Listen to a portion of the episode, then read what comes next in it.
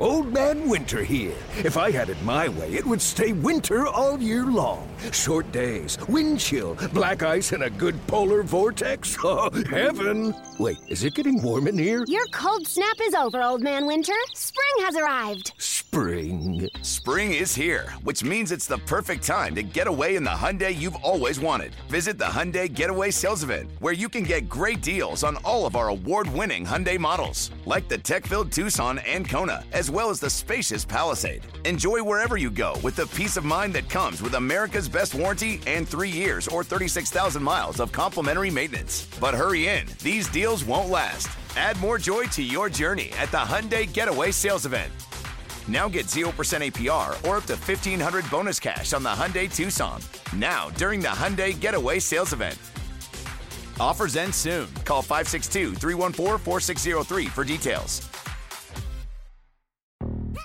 Yo, Trey. Kevin, what's up, man? You know, I've been thinking, what would have happened if the NBA never vetoes the Chris Paul trade to the Lakers and we get CP3 in the same backcourt as Kobe in LA? Well, you get a very happy Jack Nicholson for sure. And the Lakers probably win a bunch more championships. CP3 finally gets a ring or two or three, and the Kardashian empire is forever altered. What did you just say? Hey, everybody, I'm Trey Wingo. And I'm Kevin Frazier, and we're teaming up on a new weekly sports podcast from Wondery, Alternate Routes. As former Sports Center anchors and current sports obsessives, we're consumed by all the what if questions that make being a sports fan so excruciatingly fun. If you're like us, then you also live and die on the fallout from every drop pass. Or play call. Each week on Alternate Routes, we'll take a flashpoint in sports, break down what actually happened, then explore every alternate scenario and the ripple effects it would have caused. Follow Alternate Routes on the Wondery app or wherever you get your podcasts. You can listen early and ad-free right now by joining Wondery Plus. For Panther fans want to keep pounding. For the, for the, for the, for the, for the, for the, for the ones who want an inside look at the vault.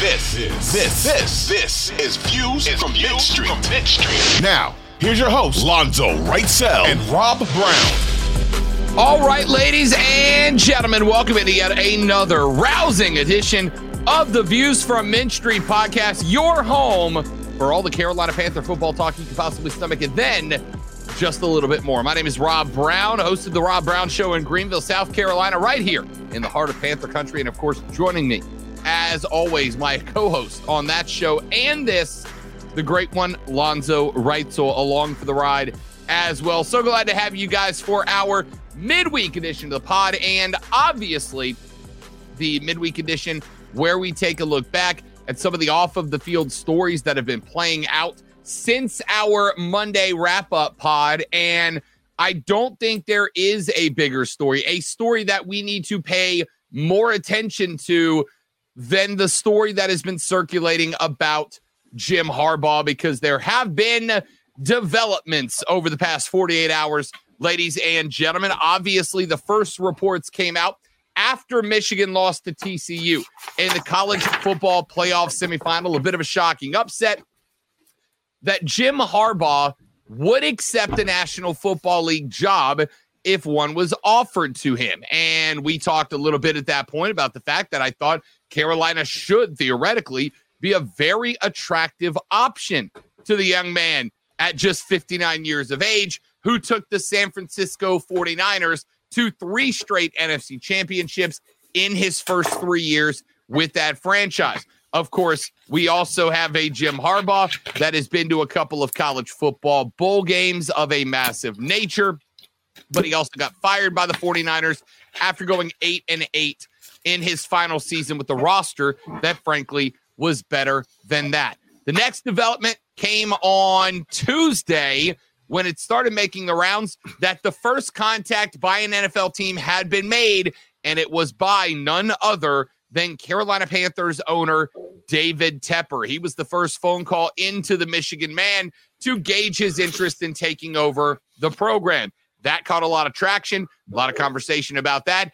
And then Queen City News out of Charlotte on Wednesday quoted Jim Harbaugh as saying that no one can know what the future holds, but that I think I'll be coaching Michigan next year. End quote. A very non committal way to phrase it. We'll get into it in just a second, but you know, you know, really, really quick, Rob. I, I just I hate to interrupt you, but no one knows what the future holds. But I think I'll be very rich in about two hours. The the um feeling would be nice. I think this is more of a no one knows what the future holds, but I think I'll be having dinner tonight. Like, come on, Jim. You gotta, you gotta, you gotta give us something here, buddy. But it, it's not before we go to the whether or not that's the right decision for Carolina. Let's first go back to last off season. Remember, Jim Harbaugh did the same thing. There were stories out that he was looking for a return to the league. He actually went to Minnesota where he did a sit down interview with the Minnesota Vikings. For whatever reason, that interview did not go well because the Vikings did not offer the head coaching job to Jim Harbaugh. Was that because he tanked the interview? Was that because he and the ownership had different vision? I don't know. Or was it just because he never really was interested in the job and he was just using it to create uh, to create some leverage with Michigan to get some more money in a contract, which is a possibility only because Jim Harbaugh then signed an extension with Michigan and added another $10 million with his contract. The point is, at least for me, Zo, I think it's fine for Panthers fans to get a little optimistic. I think it's fine for Panthers fans to think that Jim Harbaugh would be a good hire. He certainly would be. I would say cool your jets, take a chill pill, have some water, whatever you need to do, because we've seen this play once with Jim and it resulted in him getting paid more from the University of Michigan. I'm not saying he's doing that again. I'm saying I would believe it if he was. So maybe let's just cool our jets a minute. I think he is doing the same thing, but in a different way. I think he's doing this because he knows for now there are two other vacancies aside from Carolina. And you can start a bidding war for yourself. And it's a smart move, you know, saying, okay, it's got to be the right thing to get me out of here. I'm good where I am in Michigan. I've, I've beat the rival two years in a row. I've been to the college football playoffs two years in a row. Um, Want to stay here and see if I can get a championship. But if the right thing were to happen, then maybe I'll leave. And with three, maybe more teams coming after him, he has uh, he has negotiating power, and it's it's the move to make. Don't act too. Uh, I'm not going to use a dating analogy because I'll leave that to you. But don't act too interested in the people who are interested in you. I um. I'm trying. I, mean, I didn't. I didn't date. I didn't. Because now I, I want to make one. Yeah, because I didn't date much you know so i so I, I can't i don't have that experience that you do so i did and they're terrible experiences which is why ordinarily when something goes wrong it's so easy to rush directly to a dating analogy. I'm trying to come up with one here and i guess i would put it this way. Uh the panthers right now are a very run of the mill high schooler right? On the football team but they're like the backup cornerback. On the basketball team, but they're the reserve player. They're in student government, but they're more like a spirit coordinator than the president of the club. Just a very, they're not bad. There's nothing wrong with them. They're not ugly. They're not unpopular. They're just not hosting any N64 GoldenEye sleepovers because eh, they're just not the cool kid either. They're kind of right in the middle. Uh, Jim Harbaugh is the pretty new girl in class.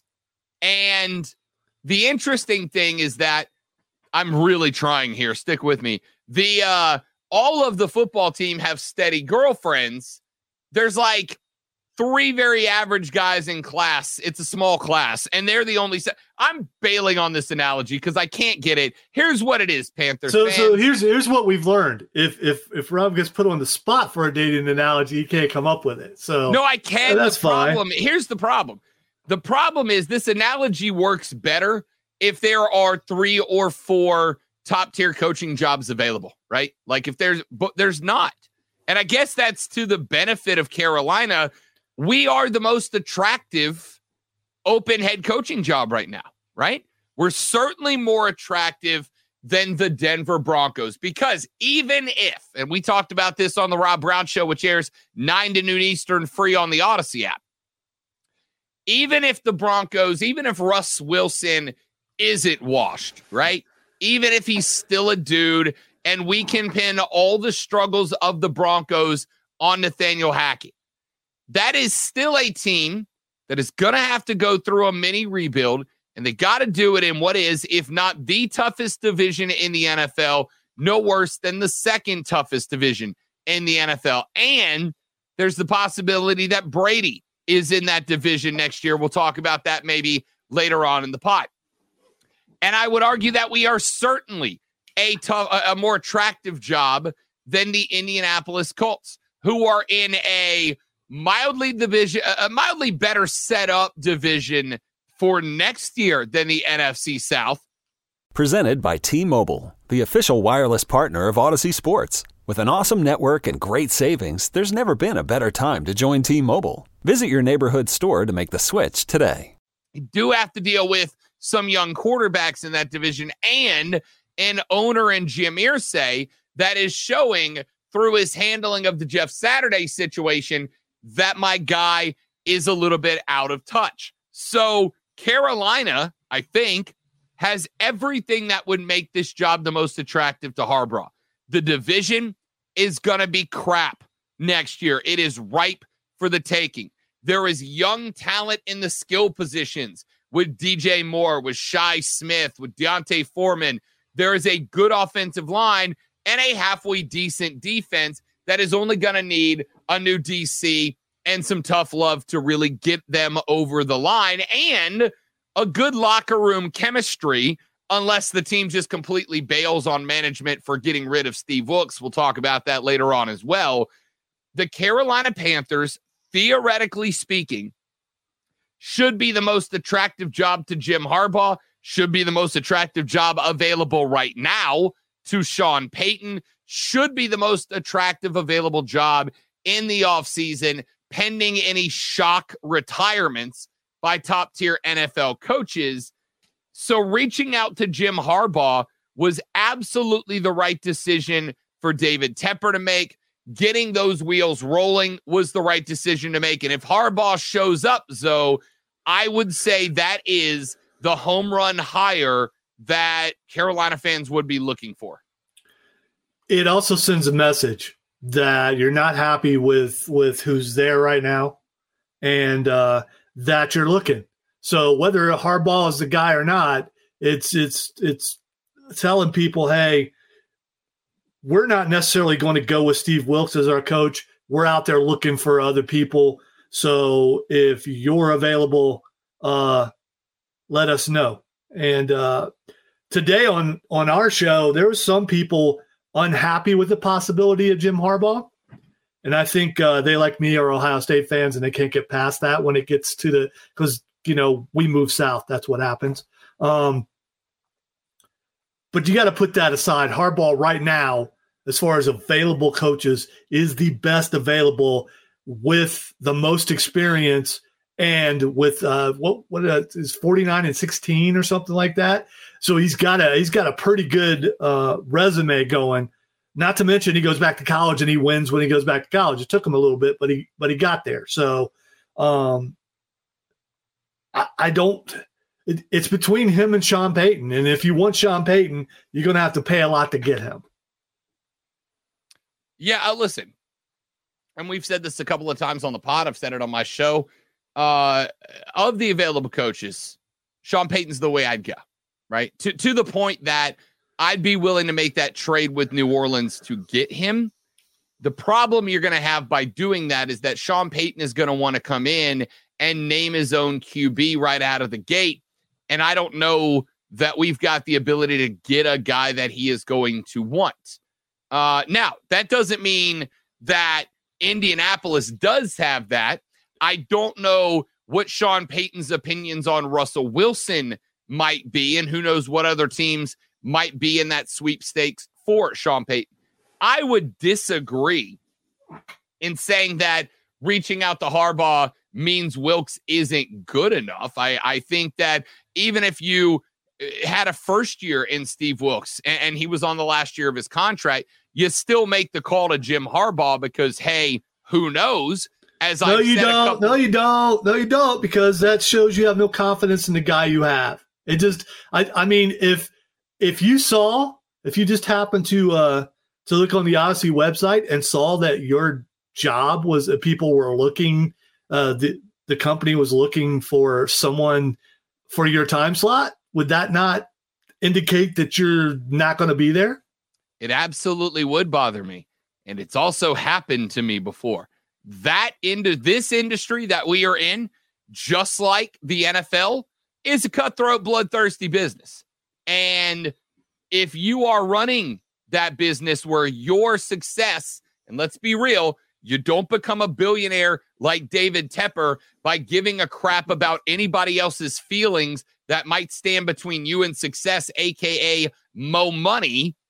Uh you make those phone calls and if somebody goes you hurt my feelings you go too bad. Do you want to work and get paid or not? And you know i i it is what it is. Now i, don't necessarily feel the need and and we can if you want to Zo to get back into a discussion about whether Wilks is or ain't the guy right now i think we've beat that dead horse i've said a number of times Wilks is the guy unless there's somebody better Harbaugh and Payton are the somebodies that are better. If you can get either one of them, you get one of them, and we move on into next year.